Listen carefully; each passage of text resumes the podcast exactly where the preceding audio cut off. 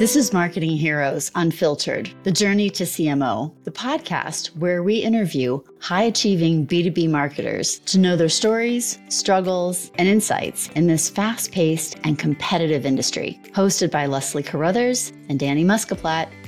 Paul Roetzer is founder and CEO of Marketing AI Institute, co author of Marketing Artificial Intelligence, AI, Marketing and the Future of Business host of the Marketing AI Show podcast, and creator of the Marketing AI Conference, MAICON. As a speaker, Roetzer is focused on making AI approachable and actionable for marketers and business leaders. A graduate of Ohio University's E.W. Scripps School of Journalism, Roetzer has consulted for hundreds of organizations, from startups to Fortune 500 companies. Previously, he was founder and CEO of PR 2020, a digital marketing agency that he sold in 2021. This is a podcast for heroes, which is why you're here. Thank you so much for making time, Paul. You I'm happy to do it. Looking forward yeah. to the conversation. Yeah. I was at MAICON. Yeah just in the end of July. It's fantastic. Over 700 digital marketers, marketers were there drinking from five fire hoses at the same time. The main stage was just on fire both days, and I really enjoyed the breakout session. I attended your leadership, yeah. marketing leadership AI session, and Mike Kaput was doing the day to day. I wish I could have been in both or that they'd been recorded and I could have bought those suggestion for next year.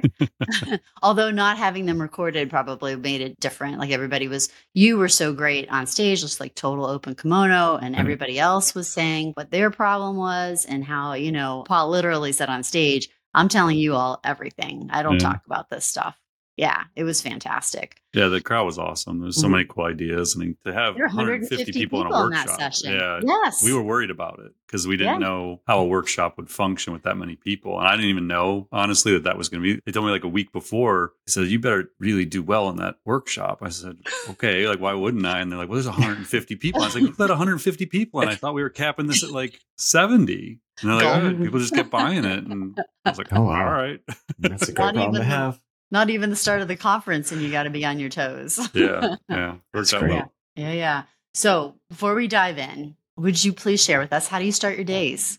Oh boy. So I'm actually a pretty avid Twitter slash X user. So from a personal perspective, I take my kids to school. so I always take them to school. But when I first wake up, I actually check Twitter. So I have like very specific lists I've curated through the years and like a news list, a science list, an AI list. And I usually end my night with seeing what's going on in the world and what are the key things. And then I start my day that way because most of the value I get out of Twitter and most of the AI information I extract is actually from a even highly curated list of people I get alerts for. And so there's very specific people in AI and very specific brands that I get notifications for. And that is 80% of the time I'm on Twitter, I'm checking those people that I get the mm-hmm. notifications for. And so it lets me kind of wake up and say, okay, what's going on? What's happening? It's almost like mm-hmm. my own trending of what is going on in the world. And I basically start with that and coffee. Like coffee is really critical. Got that's it. Great. I know that's how you build your sandbox for the podcast, right? Yeah, it, it is. And it's also like LinkedIn. I try and publish like once a day on LinkedIn and I try and put some context of something significant that's going on. And those usually end up becoming the main topics for our podcast the following week. So it's actually like Mike's guideposts of here's, you know, what I'm thinking about these things. And I just sent it to him and said, you know, here you go. But yeah, I, I, try and kind of figure out like what is the one thing I want to put on today. And I do that on the weekend too. Saturdays and Sundays are actually a really good time to put thoughtful things on LinkedIn. They tend to do really well. That's great. I wouldn't have expected that actually. That's interesting. Crazy. I had something I put up this past Sunday that's up to 170,000 impressions now. It just took oh off. God. It was at like 30,000 by the end of Sunday and then it just kept going. But yeah, I found like, I think there's just less clutter. And I think people who are going on on Sunday are probably, you know, maybe more strategic or more thinking about bigger picture stuff. And so I, I tend to save like sometimes the good stuff for the weekends because I think people just pay more attention to it and it impacts more people. Yeah. So what was your topic for Sunday, if I can ask? AI jobs, you know, disruption to knowledge work, which is a theme I've been, Leslie, you listen to the podcast. It's been a recurring theme, but it's becoming more and more urgent, in my opinion, to have these conversations about what's going to happen and how's it going to affect jobs. Mm-hmm. And I mm-hmm. think it just resonated with people. I had this conversation with a friend of mine in the content team at Thomson Reuters. She wrote me over the weekend and said I was struggling. I put something into Chat GPT. It came back, and I'm pretty sure I'm going to lose my job because it was really good. And I'm not super necessary if somebody can do inputs. I hear so that it's a, a very real topic. Yeah, I'm sure. We've got sort of an order of questions that we go in, but I'd yeah. love your thoughts on that and just kind of the themes of what you put into your Sunday post. So the general gist is I've been, I think, increasingly concerned that there's not enough dialogue around what could happen. So I think a lot of people just want to pretend like AI is just going to create more jobs and it'll be fine in the end and like it'll all, all be great. And I don't necessarily agree. Like I think that there's going to be this really messy period for the next like one to three years where AI is all of a sudden affecting every knowledge worker. So in the United States, there's 132 million full-time employees. 100 million of them are knowledge workers, people who think and create for a living. It's marketers, consultants, attorneys, accountants, doctors, like everybody. And AI is going to be able to assist them in basically every cognitive function within two years. And no company I have talked to yet is even thinking about that. So they're just starting to pilot AI projects. They're building AI councils. Like they're doing the things you should be doing, but nobody is actually looking out ahead and saying, what if we actually mm-hmm. save 30 to 50% of our time? What happens? Do we need as many people doing this work? So I think this basic premise is that it's just going to work out. And I think there's a lot of people who push that idea. And I don't think people are thinking deeply enough about the reality of, you know, we're not saying AI is going to replace writers or SEO advisors or attorneys or anybody. But my challenge is what if we just don't need as many of them? Mm-hmm. And so what I think people need to do is drill into like very specific, like at a team level or an individual level in their company. Let's say you have 50 writers on staff or 25 SEO people, whatever it is. The question becomes if you can save 30% of your time because these tools make you that much more efficient in order to maintain the same staffing level and not need not decide we're just going to get rid of a few people you either have to increase the output so there has to be demand for you to do more of what you do or you have to redistribute that time to something that isn't getting done those are two very viable options and that could prevent the loss of jobs I'm just more of a realist that says I gonna a lot of private equity backed companies and publicly traded companies who are just going to take the cut the losses. Like I'm a big advocate for like I don't know what's going to happen. Nobody does. The best economists in the world don't know what's going to happen. But we really need to start talking about this. And we need companies to start being proactive in taking a human centered approach to this. That the last resort is reducing staff, that we are going to go through A, B, C, and D as alternatives to take this time we're going to save and redistribute it. So that's kind of the gist of it. And I just kind of cited a number of different studies from the World Economic Forum and McKinsey and things about what different people are saying. And pretty much like, hey, let's just have this conversation out in the open was my whole point. Wow. Yeah. And I'm just looking up the gentleman's mm-hmm. name who did the org chart. Dan Slagen at yes. MAICON. Yeah. The CMO at tomorrow.io. It was awesome and, talk. Yes, it was reimagined and showed here's how he accomplishes what looks like the job of 250 people with four. Yeah. I mean, that's how I look at like the Marketing AI Institute. We have five employees. We just hired two more, but we've done what we've done run an international conference, built 50,000 subscribers, built a podcast with 130,000 mm-hmm. downloads so far this year. All of that's with five people. And the content piece is like three of us. The other two people don't have anything to do with the content. And granted, so the three people are tired. they are, but like probably not to a crazy degree, not to the degree people probably think mm-hmm. that you'd have to work to do it. So we're realistically like if you rewound five years, you would need a team of 15 to 20 to do what we're doing right now. And so I look at it and say, like, we can do that because we're starting from the ground up and we didn't have to get rid of anybody. We just built a more efficient team from the beginning. So you have those two dynamics. You have people who are just going to say, well, we're just going to build a smarter company from the ground up that's more efficient, more resourceful, more intelligent. And then you have the bigger companies that have to actually figure out, like, wow, this is going to disrupt the tech stack, the talent, everything. And it's harder to figure that out. So I think the small companies are going to love the next few years because they're going to be able to grow way faster and way more efficiently. The bigger companies are going to really go through some transformational changes that are going to, again, they're just going to be messy. Like, I, I don't know other way to say it. No, Steve Hasker, right, at Thomson Reuters.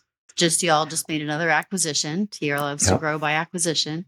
And did, yeah. it's a AI for attorneys. Yeah, we did. Right? Yeah, so we grabbed two. We grabbed one on the tax side, one on the legal side. We grabbed uh, Casetext, which is a phenomenal tool on the legal side, and SurePrep, which is a great suite of tools on the tax side. Because building AI from the ground up is expensive and it's slow. We're a big ship trying to move. I think that yeah. one of the struggles that I see in the marketplace is convincing our potential customers that AI can help them when they're so risk averse. Yeah. And there's a lot in the media. I don't know if you saw the latest Mission Impossible movie, but the bad guy is AI and it's going to take over the world. And that permeates the media. And so you've got this the fear, right? How are you going to protect my data? How are you going to make sure that we don't become the matrix? But also just saying this is how we can help your firm get more efficient and save that the 30% you were talking about. And it's hard, man. I see B2B retailers really struggling with that messaging. Yeah, it's, I mean, like worth. anything else, if there's a lack of understanding, there's going to be fear and uncertainty. And I think the biggest challenge we face right now is just people don't really understand the technology. Yeah. So that's our urgency has been we have to educate people as quickly as possible, get smart people thinking about this, get them thinking about doing it responsibly, the human centered approach, and then hopefully people start making good decisions. But there's so many people from the top level down, CEOs of major companies, heads of VC firms, presidents of universities that are just overwhelmed by this whole mm-hmm. thing. They just don't really know what to do about it. And they don't have the time to figure it out. They have other stuff to do. And I have the blessing of like, this is my gig. I sold my agency in 2021, so I could focus on this like 100% of my time. And that's what I do. And I'm still overwhelmed by it. And I think about it 24 hours a day. Yeah. Incredible. For sure. I mean, this is a big, hairy problem. We talk yeah. about big, hairy problems on the show and what B2B digital marketers are facing today. And this one's yeah, got four heads and big sharp teeth. yeah. And, and it's everywhere, and, right? And it's everywhere. Yeah. And it's amazing and wonderful yeah. and fascinating. Everyone loves to talk about it. And they're, we're also all wearing adult diapers now. Because I mean, this is why the, I literally smelled bad by the middle of the first day of MAICON because I was thinking so hard. I had BO. Oh like, oh my gosh. Seriously, because there are so many things to think about, and you did a fantastic job, you and yeah. the team of bringing all those things forward, and it's overwhelming. Yeah. But I have to think about the org chart, and I because everybody gets focused on the, the cost savings. Yeah. Ooh, I'm going to save a bunch of money. I'm going to be way more profitable. How do I hide this? How do I get it? Right. But then it's okay. Now, then use cases and what's the value that's provided because you're going to have to make these. There's a lot of really critical thinking and a diverse set of topics. That's, yeah. It's, I think for a lot of people, it's ChatGPT became AI. Realistically, November 30th of last year, when that was introduced, it woke the world up to AI. And a lot of people just thought AI was a AI writing tool. Like I'll figure mm-hmm. out how to use ChatGPT. And then yeah, you come to a conference like MAICON and it's like, oh my God, I didn't even think about the ramifications of this technology and that it's going to yeah. be able to do these other things and totally. it's going to change organic search. Like, do we even have blue links a year from now? And what's yeah. going to happen to our traffic and what happens mm-hmm. to my org chart? And it's a lot. Like it really is a lot to process. And if you do take it in over two days through the five fire hoses, it can cause you to sweat a little bit. Like it, it, it was warm in the the keynote room to the in the morning. In my defense. I was comfortable on stage, so I was. I don't know what it was like on the ground.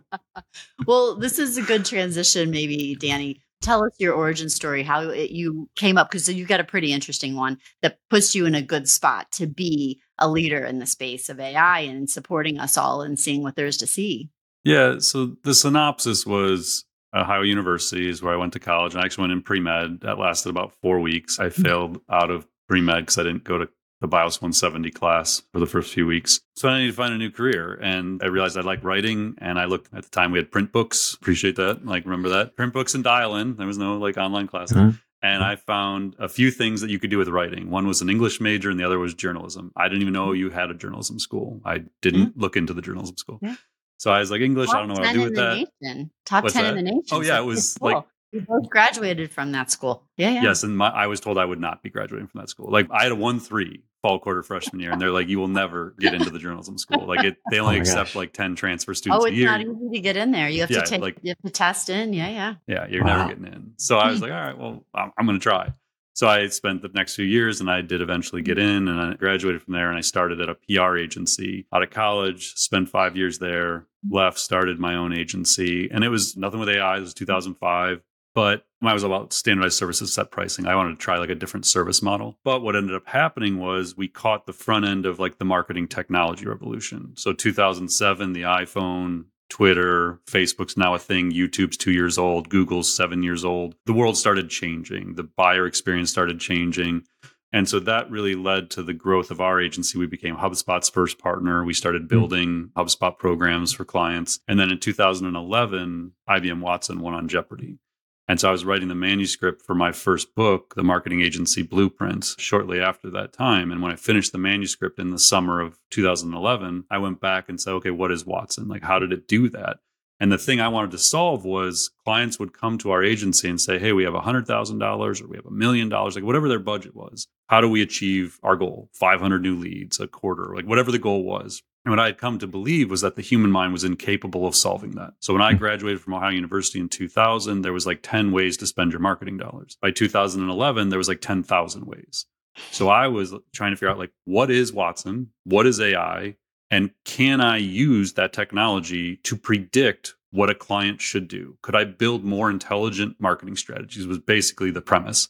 So that led to me starting to read books about AI and try and figure out what it was. It took me years to comprehend it. And then in 2014, I wrote my second book. And the 50,000 word manuscript, there's like 700 words about the origin of the marketing intelligence engine. And I basically told the story of our research and my thesis that AI would eventually transform everything in marketing and it would eventually make all these predictions and run these campaigns and so it was a theory that came out in 2014 and then 2015 i started exploring the idea that ai could write content the associated press at the time was using a technology called automated insights to automate the writing of earnings reports so they went from 300 a quarter to 3000 and i thought ai just wrote these things i started a project called project copy scale could we scale copywriting with AI? The answer at the time was no. It wasn't even AI that they were using, I came to find.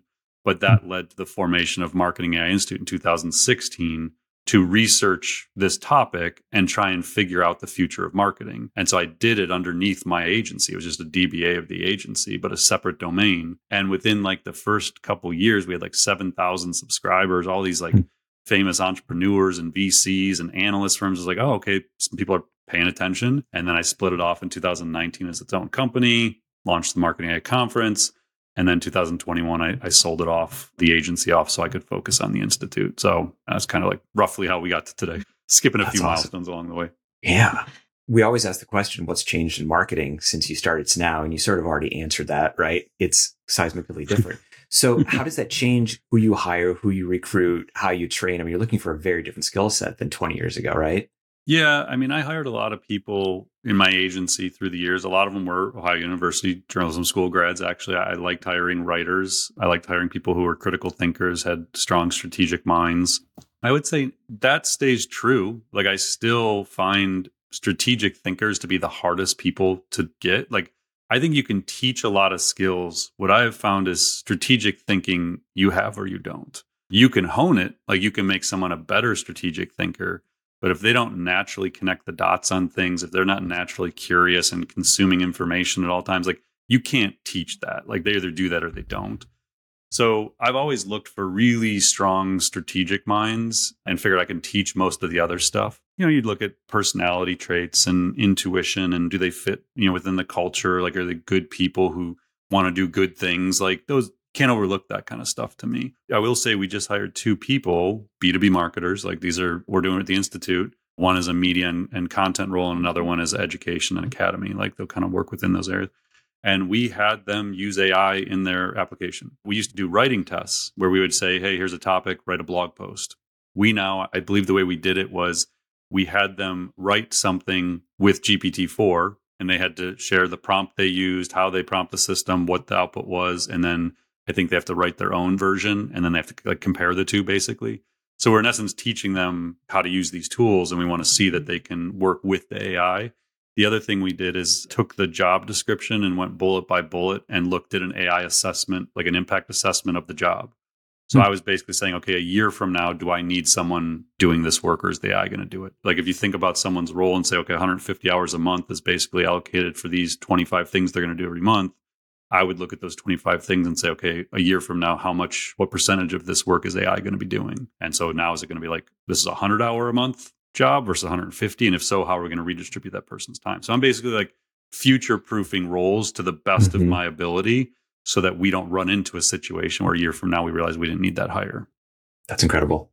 Making it up on the fly. It sounds really smart, probably, and it sounds like we got all this figured out. I have no idea. Like we're just it's like, oh, we got to hire two people. Well, let's not like not need them in a year. Let's right. so we're literally right. kind of like in real time figuring this stuff out and trying to apply the things we know and adapting the way we do things moving forward. I don't have some like grand plan that redefines all these business processes. But it is interesting because it's a very different way of planning, right? Like you know, I think about every organization I've been at, you get a new, anybody in the C suite, you get a new chief digital officer, chief marketing officer. And when they join the company, they have to do something big to prove their worth, yeah. right? And so they're going to change the org with a vision that's similar to what they've done in the past. And that's what it's based on. It's not based on data. It's not based on AI. It's not based on future proofing the jobs. So I love the idea of putting it up against a bit of a litmus test to say, where are we going to be in a couple years? As opposed to this is what I've seen work in the past and it feels comfortable. Therefore, hire 10 people, lay off 30% of them when the economy starts to contract. It's pretty right. incredible thinking, even if it's first or second draft. I think the way I look at it is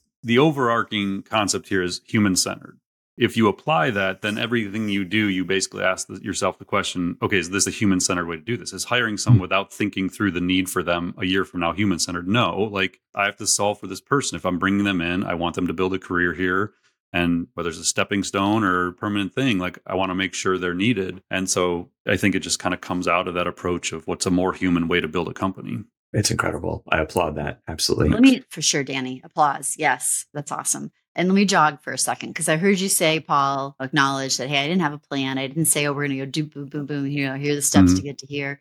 Looking back, I've asked this question of a number of folks here on the show and other places. You always have three things you can look back and say, these three things, I didn't realize how smart they were at the time or how lucky I was at the time that these things happened and had me be able to do what I'm doing now or put me on track for what I'm doing now. What do you see?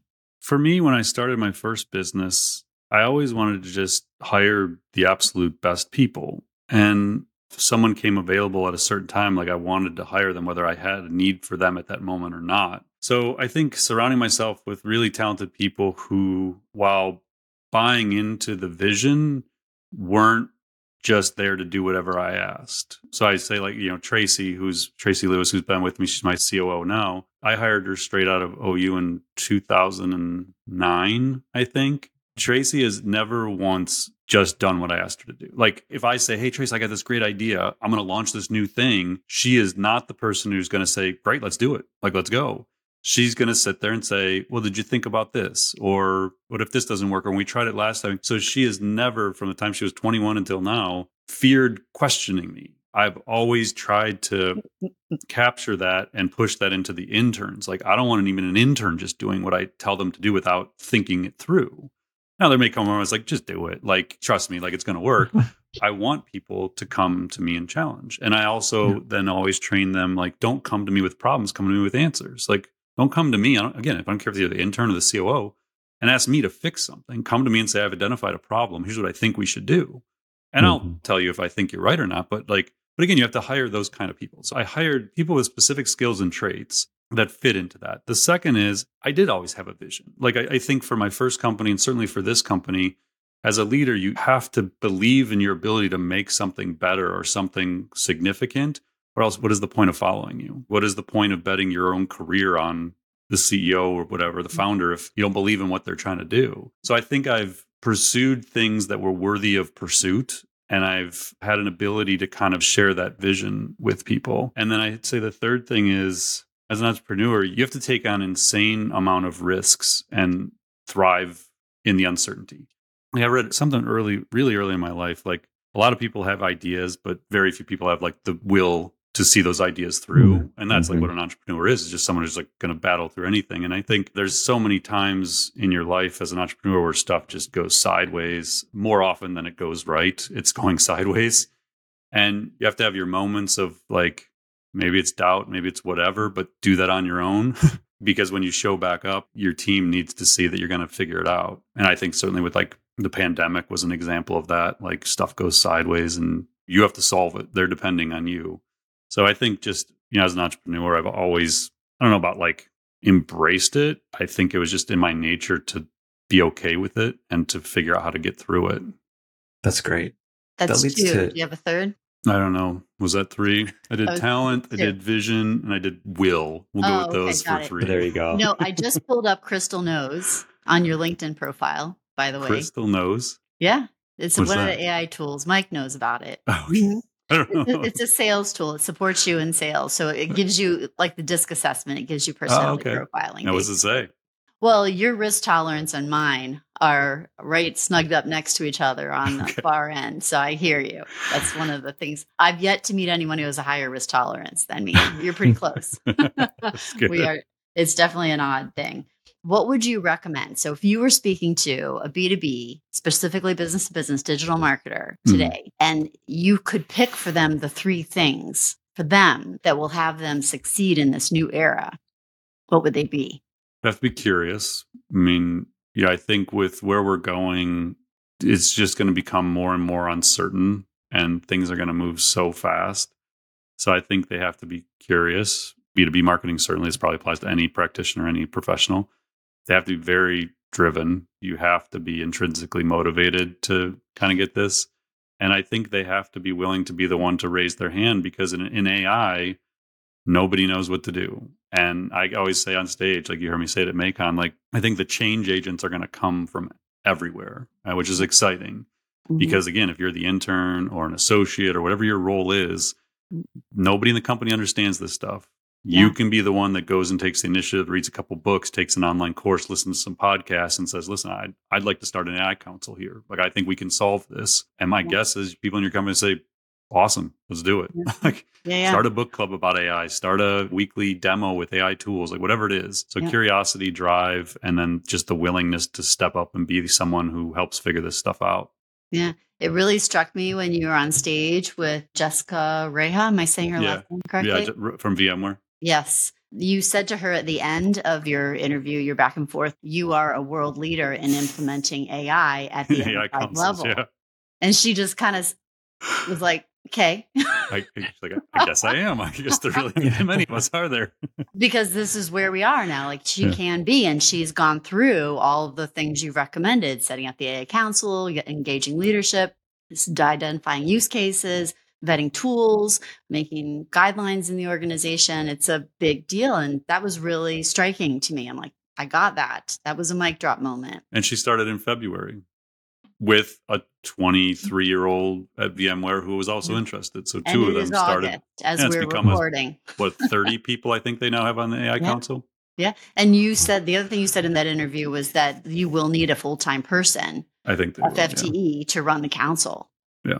I think so. I think most enterprises by next year will probably have someone who's charged mm-hmm. with that. But I don't know if it's an AI mm-hmm. ops person. I, I don't know what the title is going to be. Mm-hmm. But I could see a council like that at a company like VMware where you may actually have a couple people who are FTEs dedicated yeah. to just AI adoption and education yeah. in the company. And you and I have been out of OU, you know, a few minutes. Yeah. And there are plenty of jobs that when we were in college didn't exist. Yes. But now it's like in three years, in two years, in one year, there are going to be jobs mm-hmm. that didn't exist. Yeah. Yeah. I just don't know what they're going to be. Right. Okay. It's incredible. I'm not mad, Leslie, because that was the question that I was going to ask. So I'm going to pivot to another one because I was going to ask all about talent and managing down and how you ensure that they continue to grow and thrive mm-hmm. and get smarter and smarter as they go. But I'll pivot. Let's go back in time. You've come quite a long way, very successful guy. If you could go back in time, is there anything that you would do differently? No. I generally try and like live my life where I won't look back and have regrets. I think I've done a really good job of keeping my priorities in place, like family first and team. And, you know, when I had an agency clients, like I think I've always had a moral compass to do what's right. And the way I kind of always look at it is like, I just want to be happy with where I am and content with where I am. And to be there, you have to not regret what you've done. So, like, I go back and say, yeah, I wish I would have gone to biology, you know, 170 my first four weeks of school and not lost scholarships and almost had my parents shaking me out of school. Like, that was dumb. But led to journalism school and led to where I am today. So I, my daughter was 11 the other day. She actually said, she's like, how weird it would be, like how life would be different if you had gone to medical school and been a doctor. She's like, you wouldn't have been home as much. And I was like, no, you're yeah. probably right. So no, I, I don't really think about life that way. I, I rarely look back and say like, what should I have done differently? Again, as long as I'm content with where I am today, then it's cool. And I kind of look as like, well, Would I like to be in better physical shape? Should I have not stopped playing basketball for five years? Like, yeah, probably not, but it's cool. Like, I'll just start today. That's how I kind of look yeah. at life. It's like, it doesn't do me any good. I don't gain anything from sitting around regretting stuff I did before. That's great. Good answer. I like I it. wish I had like some awesome life memory I could share with you that like but no, I, I, I just don't think that way. I guess right. Like if you turned right instead of left, you would have been a millionaire at eighteen or something like that. I don't. I don't yeah, we hear a lot of that on the podcast. I'm just happy where I am. I'm good. That's I just great. focus on what's next. What keeps you up at night? AI going wrong right now, and my son who still comes in my room at three a.m. Oh, jeez. He's ten. He He's ten. Has a habit of coming in the room. I worry about the immediate downsides of AI, like the use in political campaigns, impact on democracy, misguided AI policies in schools, teachers who don't understand AI being asked to like administer policies they don't comprehend, rapid spread of misinformation, fake content online, like literal fake content, synthetic content, media that the average mm-hmm. American or worldwide citizen doesn't even know AI can make videos and images and words. So people not knowing what's real, that worries me a lot. I don't worry mm-hmm. about like the existential risk to humanity. I get why that's being talked about a lot, that AI could go so wrong that it goes like sci-fi wrong. But nothing comes from me thinking about that much, but I can do something about the education side and the jobs and the impact on society. I will find myself waking up in the middle of the night like thinking about that and what do I do? How do I help teachers understand it? I think about that kind of stuff a lot. Yeah. What do I do for my kids? They're 11 and 10. What's their life look like in five years? I, I think about that a lot. Do we have the right people to, to help us navigate this? I mean, aside from yourself and teachers, I mean, do we have the right people in Congress to figure out how to regulate some of this stuff? How do you combat synthetic content? Like you're saying, I mean, it could sway elections if yeah. done in a sophisticated it, way. It will sway elections. Yeah. Like that, some of these things are inevitable, and that, I think that's what worries me. Is there's some stuff that I just see as inevitable in the next 12 months, and it's almost like it's kind of too late to solve some of these things right now. But we need again, like, what can we do starting today to solve for tomorrow? Not like mm-hmm. we can't go mm-hmm. back in time and put this back in the box. I think politicians are trying, and I think like right now, most of what's happening in Congress, like in in the United States at least is more of an exercise in politics, like trying to figure out if voters care. Because right now it's very bipartisan. Like everybody's like, yeah, we should regulate AI, and nobody's debating anything about it from that perspective. And I think it's mainly because they just don't know which side to take on it. Like mm-hmm. it doesn't seem like consumers really care yet, like voters care. So I think it's possible that nothing happens because there's no real incentive for anyone at the moment. Plus, the United States can't slow it down. I think that's when I think about the inevitables. Is like, are they going to regulate it? No, they can't. Like, right, they're going to put some stuff in place, and there'll be some guardrails. But at the end of the day, we're talking about a geopolitical issue here. Like, they have to win, and yeah. you don't win by stopping innovation.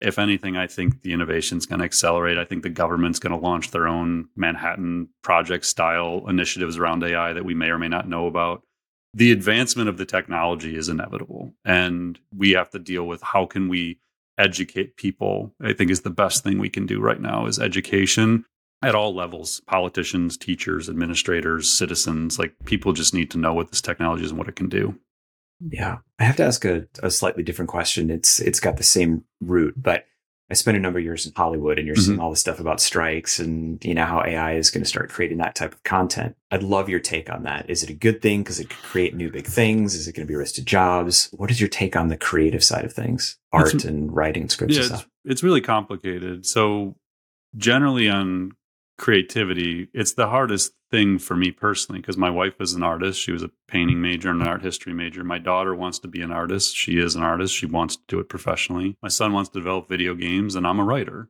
The reality is, I can do those things now and much more.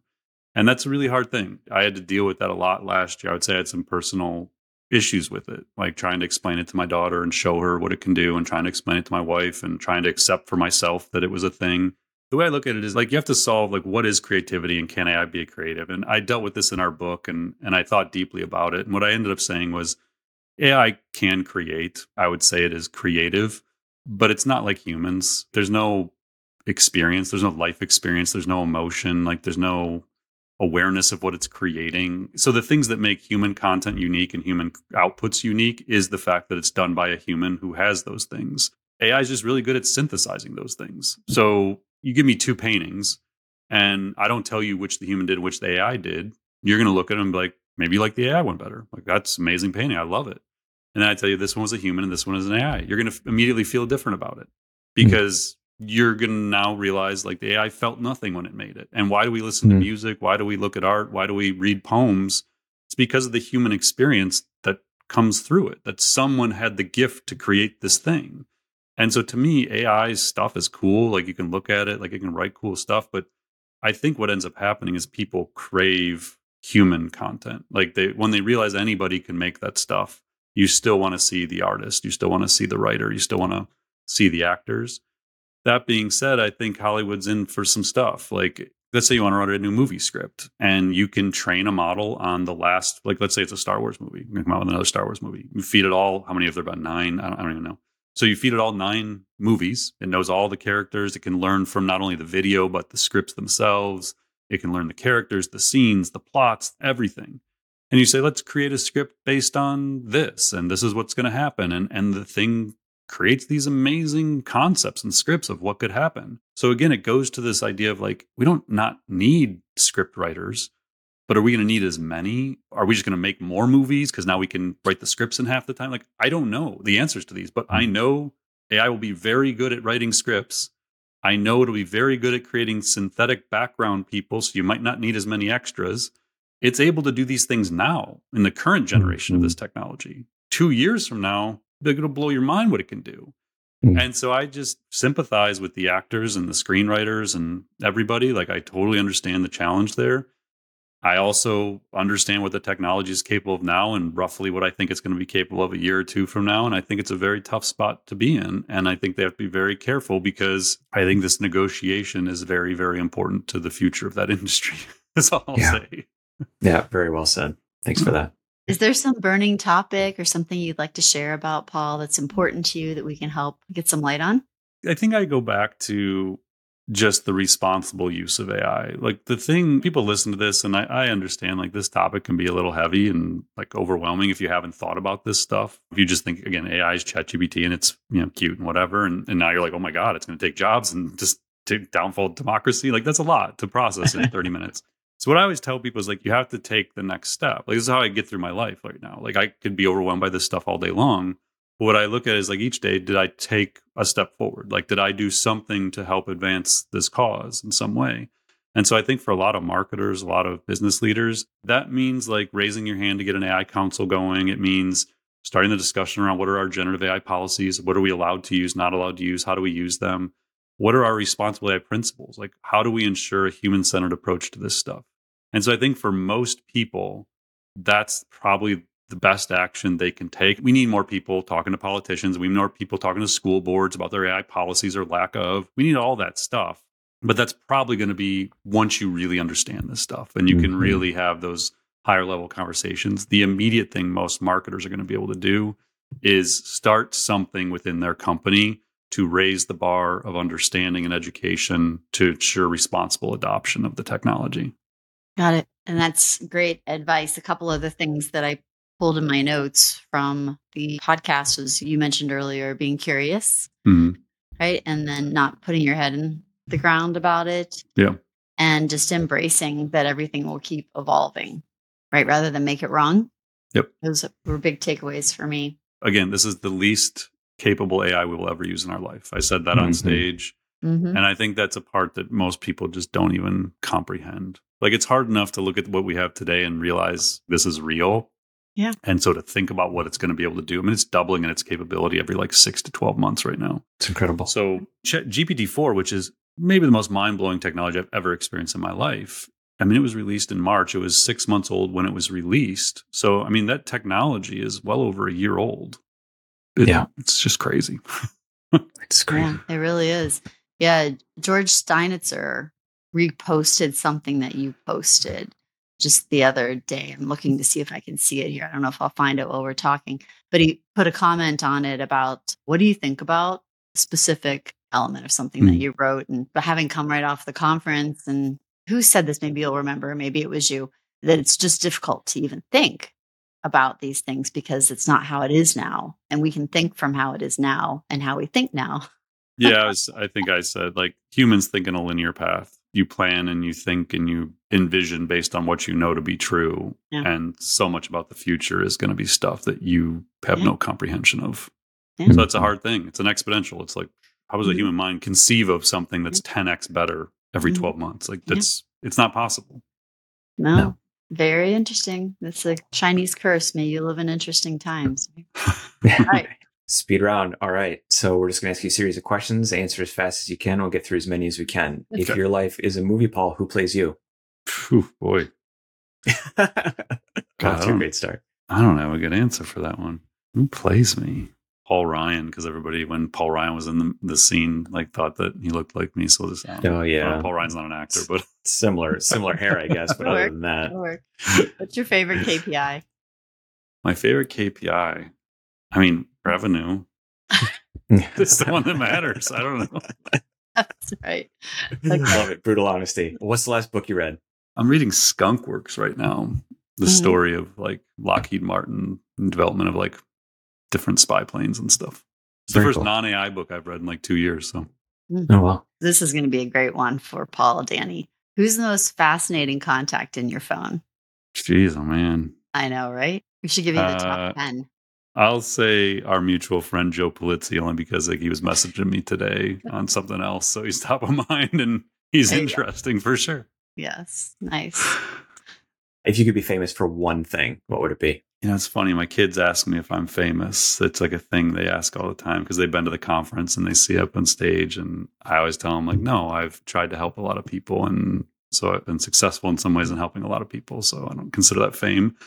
If I wanted to be known for something, hopefully at some point in my life, I can look back and say I, I made a positive impact on the responsible use of this stuff beyond marketing, but played some small part in making the world better with it. The Great. best compliment you've ever gotten.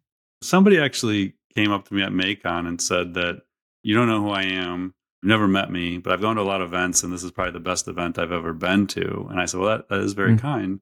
And she said, Everyone's so humble. Hmm. She's a very Midwest feel. She's like, No offense, like the other parts of the country, but like it's a very Midwest yeah. feel. Like everyone actually seems to care. And I said, Yeah, it's a great team. And she said, No, it's you. Like they're following hmm. what you do. And I didn't know what to say. it's like, mm. thank you. Like my mom would be happy you said that. That's awesome. awesome. Yeah.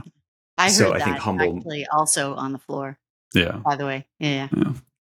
I think uh, humility uh, is very can... important. somebody says that about me, then that's a wonderful thing to hear. Love that. And so I think that that'll play into the next question. What are five words to describe you? I think humble has to be one of them. I mean, I would never use that word on my own because I think it right because you're humble. Yeah, it means you're not. I would say I am curious. I am very driven. I'm very family focused. I think I care deeply about what I do, and I don't know, purpose driven probably too. Like intrinsically driven, just to like do stuff. But I think purpose driven. It's like I do it for a reason, and it's not money. Yeah, That's awesome. Great. All right, well, we'll let you go so you can have a bio break before you're five. Thank you so much. Hey, this is a blast. Really nice to meet you, Paul. Thank you. Yeah, appreciate it. Thanks so much for having me. And I think you are famous. You can tell your kids yes when they ask next time.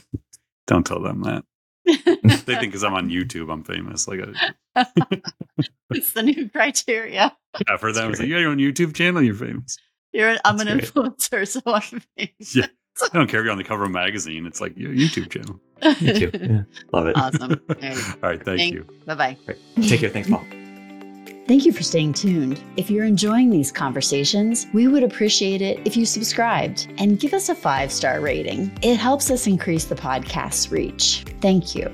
See you next week with more inspiring stories. This episode of Marketing Heroes is brought to you by The Search Guru, produced by Circle Audio, and podcast cover by Andra Lazar.